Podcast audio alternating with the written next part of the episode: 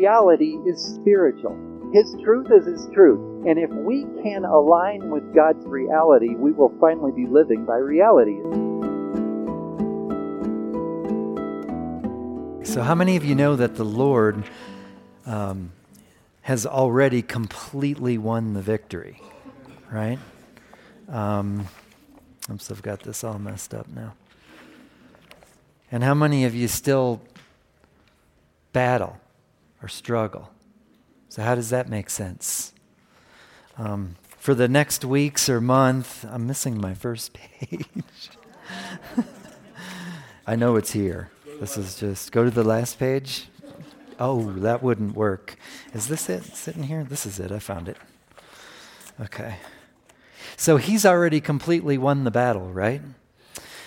And yet we're still in a battle. How does that work? That's one thing we're going to look at today. Um, I always struggle at the beginning of a series because um, my mind swims from like Genesis to Revelations, and I want to tell you everything, and and that's not going to work. So we're just we're going to lay some foundations about warfare. We have a lot of. Do you come with some conceptions about how spiritual warfare works, and you know some things about it, right? Because you've been in it for a while.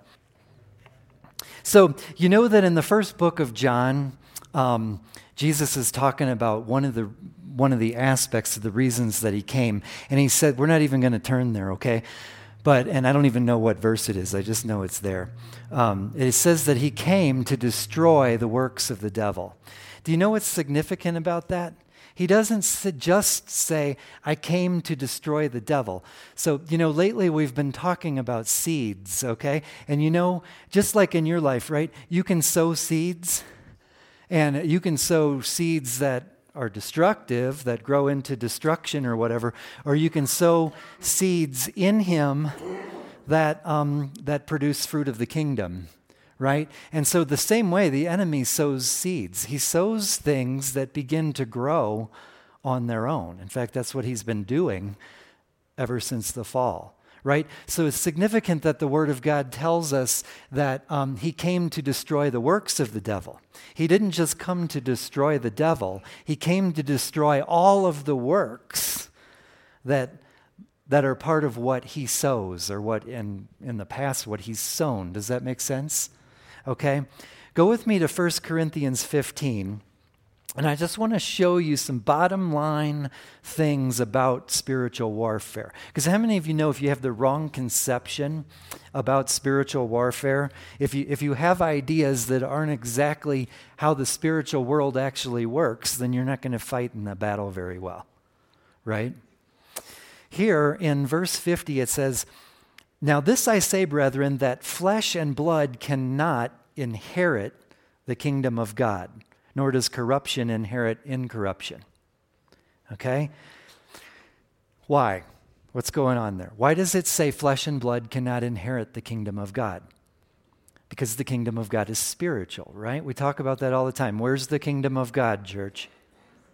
Is in you. Jesus, in, in some other place, Jesus is talking to people and he says, The kingdom is not something where you're going to look and go, Look, see here or see over there. There's the kingdom. It's not like that. It's a kingdom in spirit. So flesh and blood does not inherit the kingdom. Now, I want to tell you that God has every intention for you to be one who has authority over this physical world. He does want you to have victories in this world that are transforming for others and further kingdom purposes but I'm going to show you that the battle is not in the physical, and I'm going to show you exactly why. Okay? Go, keep that in mind. Flesh and blood cannot inherit the kingdom. Now go with me to Ephesians 6 and verse 10. Many of you are familiar with this chapter. This is a warfare chapter. Um, Ephesians chapters 1 through 5 is all about you won the lottery you got Jesus. And then six comes, and it talks about, in fact, there's a progression in Ephesians. It talks about where you sit. Where do you sit? Uh, right there with Jesus. You sit in the heavenly places with Christ. And where are the enemies in that passage?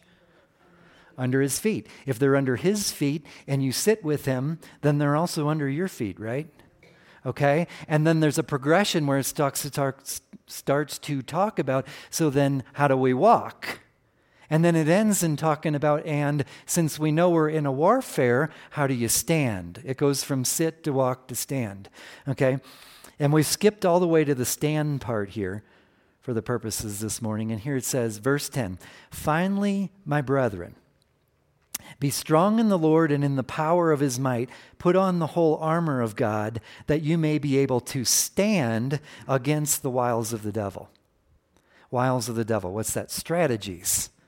And I was, do you know that our, now one of the things I'm going to tell you we're not going to do in the weeks to come is over focus on the devil. Okay, I just got to put that out there. You understand, um, if you are, we can get way overly focused on the devil. And what can happen is you get a really big devil and a really small God, which is the opposite of the truth when you do that, right? So we're going to focus on what God says about you. And of course, every once in a while, we're going we're going to mention his sliminess, okay? Because it's real. But here it says against the wiles of the devil. What's that saying?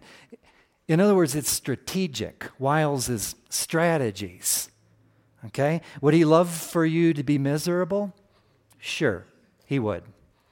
But that's not really his goal is it? It's very strategic. If misery will accomplish the, the devil's mission, then sure, he'll make you miserable. Did you know that he will prosper?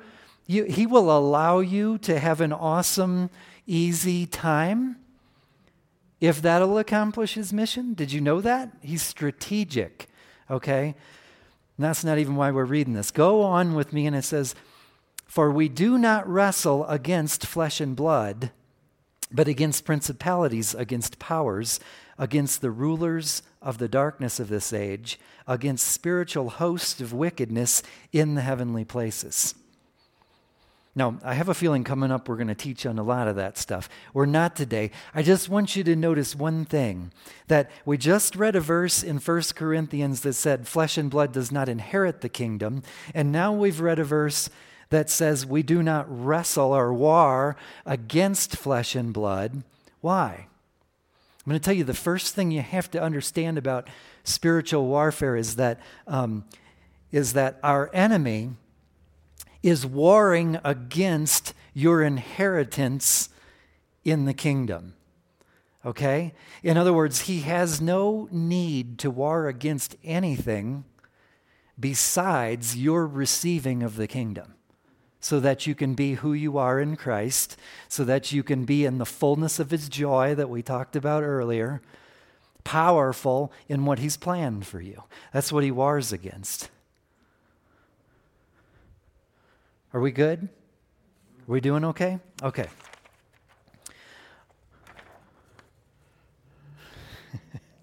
I really have this messed up today. Um, it's good, though. I have a feeling it's in God's plans that it's supposed to be like this. so, where we're going to start really is I'm going to begin to tell you about um, what warfare is not. Okay? It's a strange approach. Um, and we're going to look a little bit in Romans here, but I just want to start by telling you do you understand that, that the enemy's warfare is not merely to tempt you to sin? In other words, he's not warring to get you to sin for sin's sake. Do you know why that is? I'm going to show you. I want you to go to Romans 5 with me in verse 18.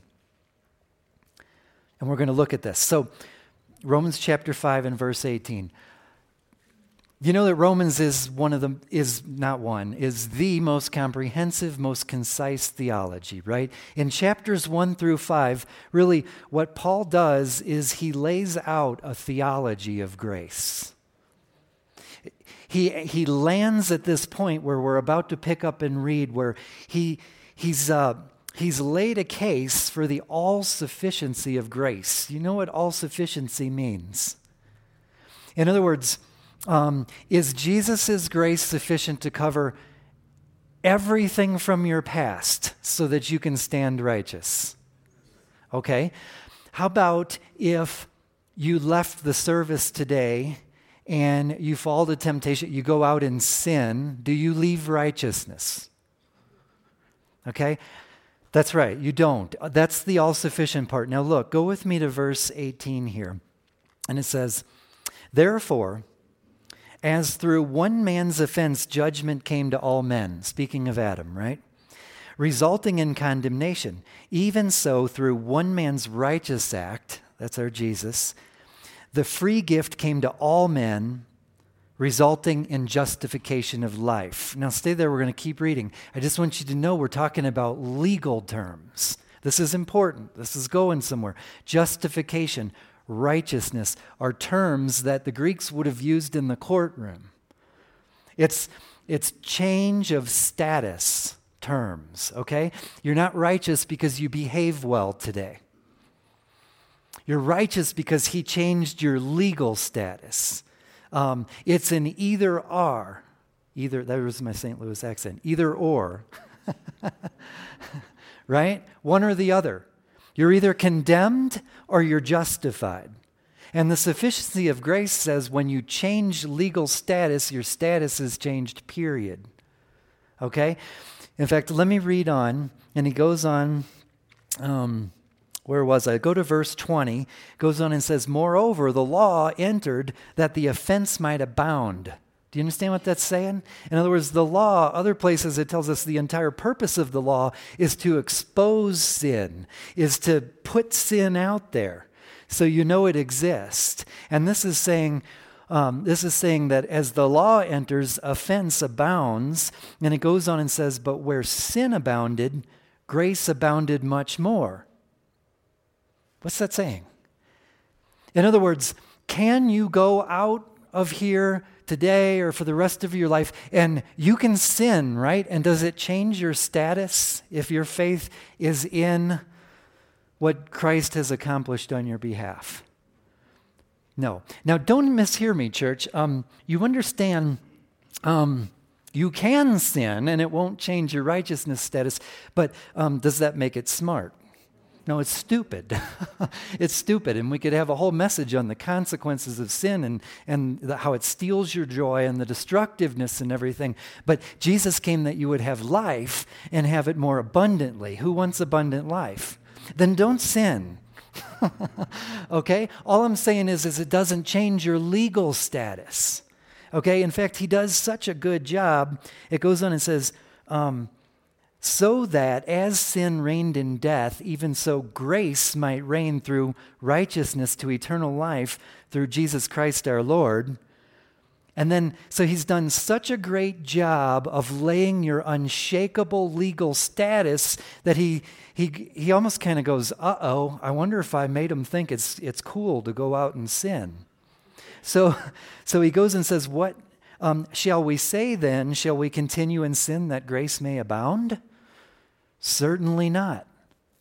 Okay, wh- why am I spending all this time? Why am I telling you this? This is the reason that the enemy doesn't engage warfare against you just for sin's sake, just to get you to sin. Why? Because if he, if he gets you to sin, has he accomplished anything? Has he? It doesn't change anything. So, what is the warfare then? Before I tell you that, I want to tell you one more thing. In fact, this was in one of the songs. I really appreciate when God does that. It was in one of the songs um, um, Sin is defeated, death is defeated. That's a done deal, right? That's a victory. How come we don't experience that all the time? How come we still have death and we still have sin that riddles and messes everything up when the victory's there? Already. We're going to talk about that. And did you know that the enemy, you hear this all the time, boy, the enemy is warring against God's plans. How many have heard that? How many have said that? I'm sure I've said it. So, um, but I want to tell you something. Really, if we're going to have good, sound thinking about spiritual warfare, did you know the enemy does not war against God's plans? Did you know that? Why, why can I make that statement? The Word of God is really clear, and probably in the coming weeks we're going to look at this carefully. But um, you know that the enemy knows that he can't touch God's plans. He's actually wise enough that he knows that God's plans are unshakable. They are going to move forward. He can't even slow them down. He can't even touch it. So, do you know that warfare is not against God's plans? What is it against? Listen, it's against you in God's plans. Okay? Do you know that the enemy can only have what you give him? See, the victory is won. He can only thwart, he can only slow down, he can only destroy what you let him thwart, slow down, or destroy because the victory is finished. Jesus said it's finished. And, church, if, if for like for the next month or months or whatever God does, if we're going to talk about spiritual warfare, that's got to be our starting place. We have to know that we start from a place that, that victory is established. Do you know what the calling? Do you know? I say it all the time. You're called to be a king, a priest, and a prophet, right? After, after our, our pattern and our Savior Jesus, you are a king, a priest, and a prophet. How are you prophetic? Now, listen, I'm not talking about, there are those with the, the spiritual gift of prop, prophecy, okay? That's a different thing. But how are you a prophet in the kingdom of God? Do you know what the calling on your life is? You are called to live out the expression of a victory that's already true. Did you, did you, are we doing okay? Did you catch that? The calling on your life is to make true, through the power of the Holy Spirit in the physical, what is already completely finished and true, established victory in the spiritual. That's the entire story of this book. From the day God said man would have dominion in the earth, that was his idea. I'll celebrate by myself on that one. I don't have. we are working out the expression of a victory that already is. Anybody besides me struggle to work out the expression? okay, I think I'm supposed to do this. Um, a couple of weeks ago, remember we had our picture of the boat up here? Okay, and we talked about Peter, Peter getting out of the boat. Um, I'm not even gonna, I'm not even going to turn there, but you know the story. Um, Jesus comes walking out on the water. They're in the storm. They're in the boat. And to make a long story short, um, they're, they're kind of freaked out, right? They're, it actually says that they're frightened. They're not sure if it's him or if it's a ghost. And so Peter uh, probably sounded like this because they were scared. Peter says, Lord, if it's you, um, call to me and tell me to come to you. And what's Jesus do? He does. He says, Okay, come on. And Peter gets out of the boat and he starts walking in the storm and the waves. I'm not sure how that works. Like, was it, is it like, can you imagine walking on the water with waves? I mean, was he like surfing across the water? I, I can't, I have a hard time even picturing. But he's, I know I'm a goofball. And so he's walking across the water, and then what happens? He sinks, right? And I don't know if he got really like he's just about to get to Jesus, or I don't, I don't have that part either. Um, but what I have is, you know, we, we like to focus on, we know things like the minute he took his eyes off of Jesus or focused on the waves, that's when he goes down, right? We know all that. I want to tell you that, that what we're looking at in that story is a warfare moment. It is. It's an example of a spiritual warfare moment. What? Jesus calls him out of the boat. He's responding. He's being obedient. He's um, he's walking out to Jesus, and then and then he has a thought that is contrary to faith. That's contrary um, to the obedience that God's having him to do, and he falls in the water.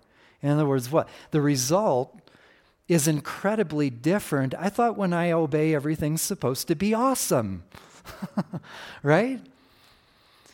How many of you have had God call? You know that you know that He spoke something in your life, that He's asked you to step and do it. And so you go, and the results are like the worst stuff. Like, it, I didn't picture this at all. Everything seems to fall apart. Am I not obeying here? A couple of people have done that with me. That's good. I've probably spent most of my life doing that. I used to, I used to beg, oh Lord, if I could just hear your voice. Tell me what you want me to do. It used to frustrate Sandra to where she would be like, Would you cut that out? and the results go bad. That's spiritual, that's a spiritual warfare moment. I'm, I'm going to tell you this story about me. Okay. So, early in my walk, um, before uh, my relationship is, you know, I've really developed to a point where I, I, I, hear it in you all, and I know that y'all are here with me, some of you, um, where you have a very conversational relationship with God. You talk back and forth, you hear, and but there was a time in my life I struggled a lot, and I wasn't sure when I hear and when I don't, right? And so I used to do this thing as a younger Christian where I would, I would do, you know, random flip Christianity, and I'd be going, God, I need a word here. This is a dark moment or whatever I'm dealing with. And so I would take my Bible and I would go, right? And you know what's amazing is God loved me so much that He would honor it. I mean, it was uncanny. I would flip and I would be like, oh, that's exactly the word I need. Yeah, I'm rolling again, right? But then I started doing this thing where I would do it, and you know, your finger kind of goes to the middle. What's in the middle? The Psalms, Isaiah, well, the prophets, right? And I would flip in and go, and, and it got to the point I started to go, oh, the Old Testament, oh, Zechariah, shoot. I really needed a good word today, Lord. And then, and then I would read, and now this is a true story. I can still remember this day. And in fact, I have to tell you, I started, before I do that, I started avoiding the middle because I didn't want to land in the prophets. And I would turn my body, you know, you want to be in the New Testament? And I didn't want to skew it. You know that the New Testament is this last part back here, so I would I would go like this. okay. it's true story. Um, it's amazing how God blessed it though. But so but I can still remember clearly, this is why I'm telling this. This day that I turned in and I, I don't remember the passage, I don't know where I was, but the words that I read is, um, is God says to me through the word, I'm going to completely annihilate you. I'm going to wipe I'm going to wipe you from the face of the earth so that you're not even a memory in the land. And it's like that and I'm like, wow, I really needed a good word. right? And I can still remember when God clearly spoke to me in that moment. It was, it was one of those where people say it's almost audible. It was almost audible. I heard the Lord say, I said, I said to him, I really needed a good word.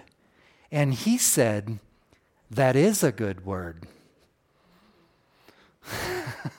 you know where this is going. Ah, spiritual warfare. Do you know God only allows, do you know that God allowed, this is, this is about what we're going to get today, okay? And this is really where we're going. Now listen to me. The Father loves you, right? Like crazy.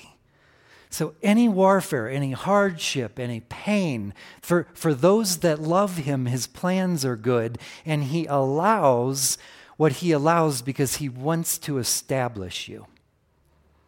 Okay? So that day he says this is a good word. So I, I fall into pretty deep prayer. This was, this was decades ago. Um, I'm, I'm not doing that for my sermons, okay? I fall into deep prayer and I realize that why would God ever speak to his chosen people, you're going to be annihilated, you're going to be wiped so that you're not even a memory? A loving father. There could only be one reason he only does that when he's trying to establish. You see, he has to kill, he has to take out anything that's not like him. Anything contrary to him has got to go. If we're going to be a vessel for the advancement of the glory of the kingdom of God, then, um, you know, it's a New Testament. That's, I was in the prophets, but that's a New Testament concept. The old man dies, and so that the new man can be resurrected. He allows warfare for the destruction of the old man. You see it over and over and over in the Old Testament. He loved his chosen people so much that he was not willing to let them be the old man. Do you know that he will allow pieces of your life, you, to be annihilated? What does he do with our sin? We, you read places where he separate, he will remember it no more, right? You talk about a good word. Anymore, I get a word, I get a word like that, and I'm thinking, praise God, let the annihilation begin. I'm so tired of my old man. I'm so tired of the junk that keeps me from being powerful like I'm supposed to be, from being completely free to be as beautiful as I'm supposed to be. That like I get an annihilation word and I'm like, yes. Well, I know I know the Father loves me, so let the annihilation begin. Right? Is there still something to be annihilated? You bet. Okay, go for it. You see, I say this all the time. No matter what you interpret from your life or this book, if it doesn't start with a father that loves you unconditionally, you'll get the wrong interpretation. God will say, I'm going to annihilate you, and you'll go, Oh, I knew it. I knew when I woke up this morning it wasn't going to go well right? But if you know the way the Father loves you, if you know that you are the object of His love and that's it, then spiritual warfare, anything else you face from sunrise to sundown, is the Father's love. Is that the truth? He's going to use everything to establish you. I, I want to show you this, and, and we're not going to read it out of here because I know you know the story. You all, you all know the story that, that um, the Jews were freed from Egypt, right? They wander the desert, and then they're brought to the promised land. So I want to show you um, an epic thing that I just want to be the foundation for warfare as we move into the weeks to come. So, um, let me pull this. Maybe I need a note or two. So you know they're, they're freed from Egypt, right? And then what? Immediately, they're in the desert, right? They're in the wilderness. And you're going to find as we move forward in the weeks that whenever you're studying or reading in your Bible, the wilderness is the place of warfare. Okay? It's and and what happens in the desert? An entire generation has to die, right? And then essentially, so in other words, what? The old man has to die so that the new man can enter the promised land. The new man being Joshua and Caleb, right? Are the ones who are the beginning of a new man, a new generation. Now, I'm going to tell you a trick, okay?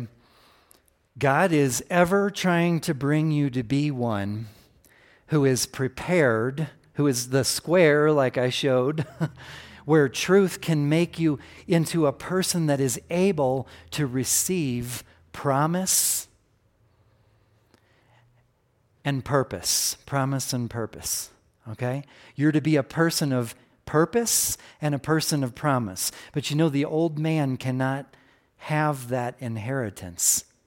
We started this this morning. Warfare is over inheritance. It's not flesh and blood that inherits. And so, therefore, warfare is not over flesh and blood.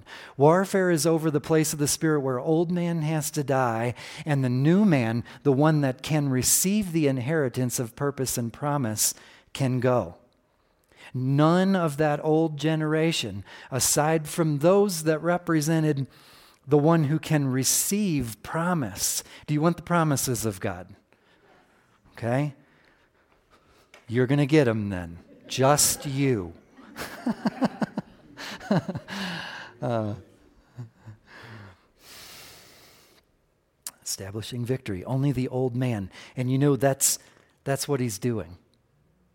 He's that's got to start us. That's got to be our starting place. Um, spiritual warfare, we can get really focused on the enemy. And do you know that the, the power of the enemy, it really is powerful. Like, apart from Jesus, you really cannot touch the power of, of evil. it really is powerful. But now, if you're seated with Christ and the enemy is under your feet, then, then um, you've got nothing to worry about, right? I didn't say it would all be pleasant. I didn't say it wouldn't, that he wouldn't allow a warfare. Um, he will. But as long as you interpret from the fact that it all begins with your Father. and your Father loves you. And there's nothing more powerful than that. Then you can go explore warfare and, and you can find out how you can be a mighty warrior even when warfare comes. That's good stuff. That's not how I expected that to go at all. Okay. all right. Um, in that case, I think we're going to do one more thing. Um, I'm going to do one more thing then. I want to let's look at the origins of warfare, okay? And I think this is going to be a powerful word for us. So go with me to Genesis chapter 3 and verse 1. And this is one of those moments where you you know how silly you can be I can be really silly. I'm sitting there thinking, "Okay, well let's go as I'm preparing for this, I'm thinking, let's go to, you know, to like some of the first instances of warfare. Where would that be? And it took me a while to fig- to have the intelligent thought that like, oh, that would have to be right there at the fall. of course. But once I got there, I realized it's really telling. Okay? So right there at the fall in Genesis 3 and verse 1, this is the first moment of warfare. Now there was warfare in heaven, right? To get to this point. But this is the first moment of spiritual warfare, of an interaction of spiritual thoughts. We're going to talk a lot about thought life coming up. Spiritual thoughts coming from a spiritual realm into a physical atom and impacting the natural. That kind of warfare. Okay, and here it says, Now the serpent was more cunning than any beast of the field which the Lord God had made. And he said to the woman, has God indeed said, You shall not eat of every tree in the garden? I just want to show you that one foundational thing right here from the very first interaction between the spirit and the physical in terms of warfare is it is it always begins with now these words may not be there but it always begins with um, has god indeed said there's always a version of that and I'll tell you, if the only thing you remember from this morning is that the strategy of the enemy is to come against the words of God over your life. Remember our squares? God speaks truth. What sets you free? Truth. God speaks powerful things over your life. He speaks love over your life. And He means for your life to be a prophetic life with regard to what I said before, where you are executing the good things of God, the good things of the kingdom of God. You're making it manifest in this natural. You don't war in the natural, but you're manifesting the goodness because you're winning the spiritual war, and the enemy's going to come. The enemy's approach is to say, Has God really said? That's part of the reason that I think he allows us to do, like when I was talking about the Peter thing. He allows us to start walking, to step out in obedience, and then the results are nothing like it is. And he's, he's establishing you as someone who says, I believe God. I don't believe in results. I don't believe in some preconception of what I thought was going to happen. I believe God. And God spoke words right? God is word, logos word, and he speaks words over your life, and the results may be this, that, or the other. Does that change what God spoke? Okay, but the enemy says, Has God indeed said? Really? Did he tell you that? Did he tell you he's, that you're his beloved? He told you you're a son of God. Did he say that? Right? My circumstances scream that I'm the belie- I'm the beloved of God. I could be in a situation where I'm thinking, I feel, in fact, okay, maybe I should tell this. Um, at one point, when Sandra and I lived in um, Trinidad, that's our wilderness. We even go, we say it like this. We say Trinidad, because um, oh wow, we have bad, uh, bad memories of that season. I was having everything fall apart in my life. In fact, I got fired from a job that I worked for like a year and a half to get, and and uh, probably it was idolatry in my life. I know that now, so it's all it's me anyway. And but the point is, I got angry with God at that in that season of my life, and I was literally saying to Him, "Am I a clown?" True story. Am I a clown to you? And see, that was the enemy saying, did, did God indeed say that He loves you? He's got good plans. And, and in my circumstances, I was certain I must have been God's clown. I was so mad. He goes on in verse 4 and it says, You will not surely die. So what does he do then? He begins to speak his words, right? I've got replacement words for God's. You will not surely die, for God knows that in the day you eat of it, your eyes will be opened and you'll be like God. What's he do? I mean, really, what's going on there? What was that? Twi- he's twisting. And it's very directed twisting. Do you notice um, we're going to have a whole, we're going to have to do a whole teaching on this coming up. I'm just going to touch it today. But do you notice that warfare is always over two identities? You know which two identities? yep, that's really the only thing he can come against. Who, what is God's identity and what is your identity? Is God really loving? Is the Father really good? You see, this whole thing, this whole strategy right here is first of all, um, Eve, did you know there's something wrong with you? I'm thoroughly convinced this is the first time it crossed her mind that there would be anything wrong with her. You mean there's something that um, God has that He didn't give me? He's withholding? I have a lack? that needs to be filled.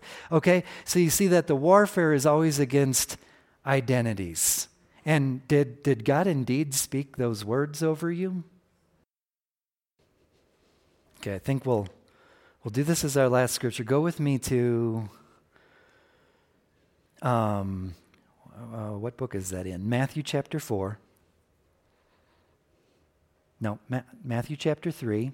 That's what I said. Verse 16. Fast forward to Jesus. Okay? And here it says, when he had been baptized, so you understand what this moment is. Okay? This moment is, is the beginning of, he's beginning to transition from, from um, he's always his father's son. She's transitioning from um, growing in relationship with his father, learning of his father and who he is and everything. And now he's about to cross, to pass through the water to purpose and promise, to begin ministry. Okay? And so it says he was, he was baptized. Jesus came up immediately from the water, and behold, the heavens were opened to him, and he saw the Spirit of God descending like a dove and alighting upon him. And suddenly a voice came from heaven saying, this is my beloved Son, in whom I am well pleased. In other words, words are spoken over him, right? Words are spoken over him. Go, go ahead and say this with me. I am his beloved Son, and in me he's well pleased. Do you know that's true about you? Did you say it, or did, like, do you believe that? Those are God's words over you. Okay? And I want to show you what happens next. Do you all know? He's baptized and immediately what? Just like coming out of Egypt, straight into the wilderness. immediately, as he, as he starts in ministry, as he steps to be a person of promise and purpose, immediately, straight into warfare. Why? Why would his father allow that? Come on, somebody's got it. I just said it. He wants to establish. Why he goes straight to the wilderness because believe me, the ministry that Jesus is about to do, he needs to be established in the Holy Spirit. He needs to win some warfare for establishment. Okay? He goes to the wilderness, and then I want, I want you to see what the enemy says. What's the Father say? This is my beloved Son, in whom I'm well pleased. He goes into the wilderness, and in chapter 4, verse 3, it says, Now the tempter came to him. He said, If you're the Son of God, I'm not even going to read any further. That, that's what I want you to see. Do you see that? That's warfare. I want to tell you that every time you experience warfare in your life, it's going to be the enemy coming against a word of God over you, and he's going to take that very word and he's going to say, Did he really say that? Are you sure? Or this is like a, Are you sure? If you're the Son of God, And then, of course, he's going to want him to start proving it and stuff. You're going to start seeing spirits of suicide and spirit, all kinds of things come next in the temptations. Warfare begins at the words of God spoken over you. We're going to learn in the weeks to come um, how we, what the Word of God has to say about how we're always victorious, you're, how you're already victorious, and you are working out, out the manifestation of your victory that already is. Okay? It's God's words. Okay, I, I'm going to do one. Apparently, that's not the last scripture. um, did I did I give you um, Colossians three ten? Okay. I'm just going to read this. I'm even going right into the middle of a sentence. So if you want the context, go get, it's a great place to study. Go to Colossians chapter 3 later. But here it just says and and it's talking about the new man, okay? The established one, the person of that can be of purpose and promise, right? And it says put on the new man who is renewed in knowledge according to the image who created him. In other words, you understand what that's saying. This is a, this is a warfare verse. Okay? In other words, you're putting on the new man what? It has to be an accurate knowledge. That's the new man has accurate knowledge, and we're going to study that coming up. I know that we are. In other words, you have knowledge of who he is because you only receive and accept his words if you know that they are out of love and they're only stable words over your life if you're trusting in His love, because the enemy's going to come and, and try to take them. Amen? Do you know, do you know that? How often do you see that? I just, I just want to get a poll here. How often do you see that you're positive that God has spoken a word or He's asking you to move somewhere in step and immediately, like you've seen this pattern in your life, like waste no time things fall apart and contrary words begin, begin to come after it. Okay? Yeah. And, and look, it's the pattern of Scripture. It's actually God's idea. I hope you take heart in that. it is actually God's idea. Okay? They left Egypt and found themselves immediately in the wilderness. Now, I'm going to tell you a fascinating fact. Do you know if you, it takes a little study effort, actually, it takes a lot of stuff, study effort to dig this out. But if you follow their journey across the wilderness from Egypt to the promised land, it follows the same pattern as Jesus' three temptations. And it follows the same pattern of warfare. It follows the same progression of the book of Ephesians from sitting to walking to standing. It follows the same pattern of, of so many things in the New Testament letters of the old man dying and the new man being raised in the promise of the Holy Spirit, becoming an established person who is a carrier of the glory of God and the power of God. You're established in promise and purpose. Do you want to be established in promise? How about purpose? Okay, you got some warfare coming. it's true. It's true. You've already seen some. So, look, I, I know you already are, to some degree, established in God's promises. And you already are walking in the purposes of God. Um, it's just, He's not finished yet. Okay? And we're going to learn how to be warriors in that warfare that He uses for establishing. So, really, I, am just, I'm going to close with this because after I know this is different than I usually do. Usually we dig hard at some passages and stuff, and I, I want to lay a foundation for where we're going. But I don't want you to walk out of here um, focused on the enemy. So just um, do you realize? Let's do this. Um, let's just answer some questions that we just laid out. Why would God allow spiritual warfare in your life? To establish you. Good.